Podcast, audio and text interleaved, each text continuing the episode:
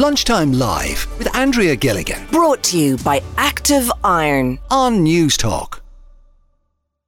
We have a number of elections due to take place here in Ireland this year, also the European elections as well. And the Environment Minister, Eamon Ryan, has said that disinformation is being accepted as gospel. So we thought with the new year now upon us and the growth of social media, so much discussion about the rise of artificial intelligence as well, disinformation has never been as prevalent as it is today. So we're asking, do you know how to spot it? Like, if you're looking at a video on X or Twitter, Instagram, Facebook, can you actually tell whether or not the information is accurate? Razan Ibraheem is a journalist specialising in content verification. Razan, thank you for coming into us here today. Has artificial intelligence, like, has that massively increased now the issues with disinformation? Absolutely. It makes our job as a journalist who are experts in verifying content on social media definitely more complicated. We would have more steps in identifying any like misinformation or fabricated content on social media. However, AI last year, although it was like prominent, there was a huge attention to it, but they were struggling in some aspects of images and videos. For example, in videos, we would identify mismatch between the voice, the body language, the lips, and we also would identify for blurs. The picture is not 100% clear. One of the things they also did not like made it very well: teeth, hands and fingers, eyes, and accessories. If you are wearing glasses, for example, or some like necklaces, etc. So we as experts, we do look at these very specific signals for us to determine. That's mainly, I suppose, some of the issues posed by AI or artificial intelligence, but trying to decipher what's an accurate video, you know, versus one that's totally, you know, made up or manufactured.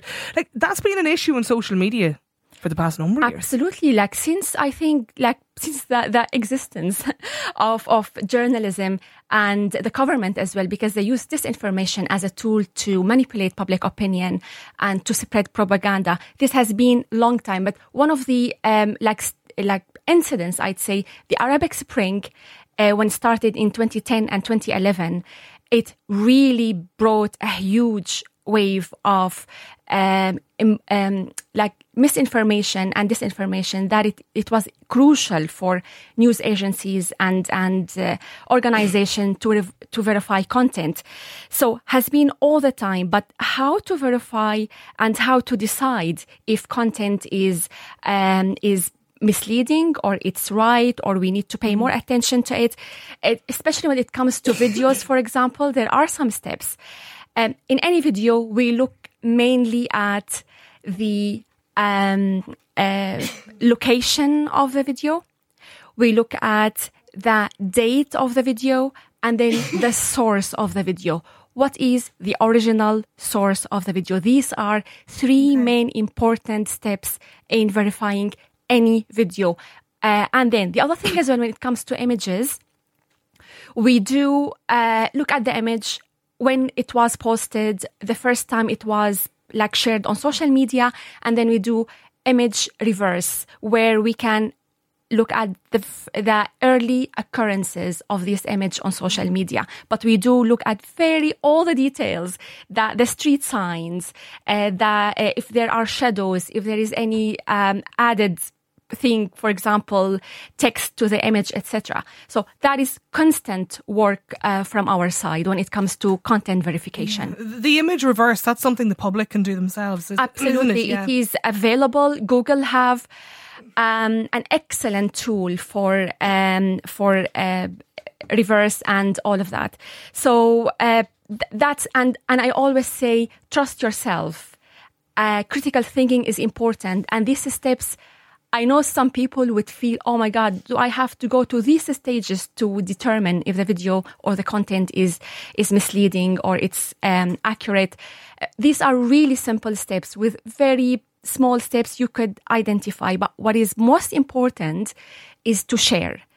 always pause before we share any content on social media unless we are 100% sure that the content is accurate. This is where we can share it because it's a responsibility in this era of misinformation. What advice then, how do we say to people coming into the local elections, like we're going to have a different election, mayoral election in Limerick, we've European elections, we're likely to have the general election as well at some point. So, how do people even in the early stages decipher what's real and not? And not only in Ireland, even international elections, like in the UK, for example, in the United States.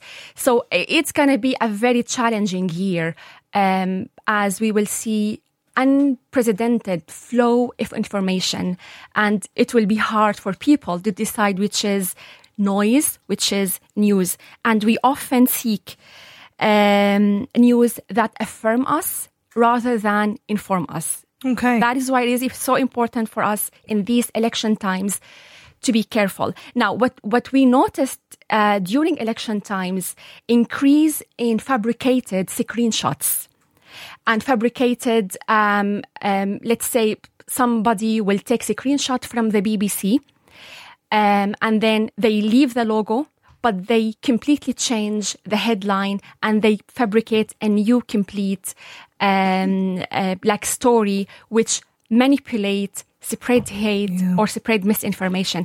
We've seen an increase in such content on social media, especially screenshots. That's why my advice always, whenever you see screenshots on social media, look for the link. Do they have original link of this specific article or tweet? Be suspicious and look, and even you can Google it. It's just 1 second away of you as a person identify if this is true or not. Yeah. Google these keywords and try to find, is it actually true? And go to the original source. If it's a screenshot by Taoiseach, for example, somebody posted a screenshot claiming it's Taoiseach of Ireland. Go to the website, go to the Twitter account and see if they have posted that on their account or no. So that is why it is super important to look at, these clues and trust yourself, have a critical thinking, and in general as well, go to the sources that you believe they are credible and they have reputation, history of posting credible content. I find, with so much of the footage that has started to emerge from between, Israel and Palestine and Gaza in recent weeks, and really since the attacks back in early October, there's an awful lot of footage that comes out, and I see other commentators, constantly talking about, well, that's actually something that maybe happened, in whatever Syria. Yeah, absolutely. We saw videos, they were as if they were happening in Gaza and Israel, but they were actually from incidents in Syria, etc. During wartime, absolutely, there is a huge tension in social media, and people jump into... Very easy to manufacture footage. Exactly, because it's emotional as well. Our emotions are involved in during war times.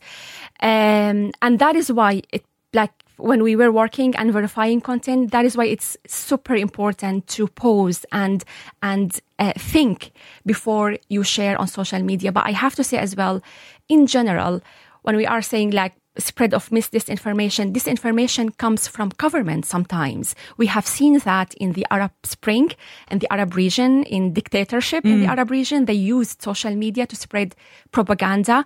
We've seen that in Russian invasion where pro-Kremlin accounts, and we are seeing that now in Israel where Israeli government as well spreading disinformation. Lots for people, I think, to, valid points and points that people can use and take on board themselves when they're looking at stuff now over the next couple of months. I'm sure it's not the last time we'll talk to you, Razan, but thanks a million for coming into the studio here today. That's Razan Ibraheem, journalist specialising in content creation, stills or verification. Lunchtime Live with Andrea Gilligan.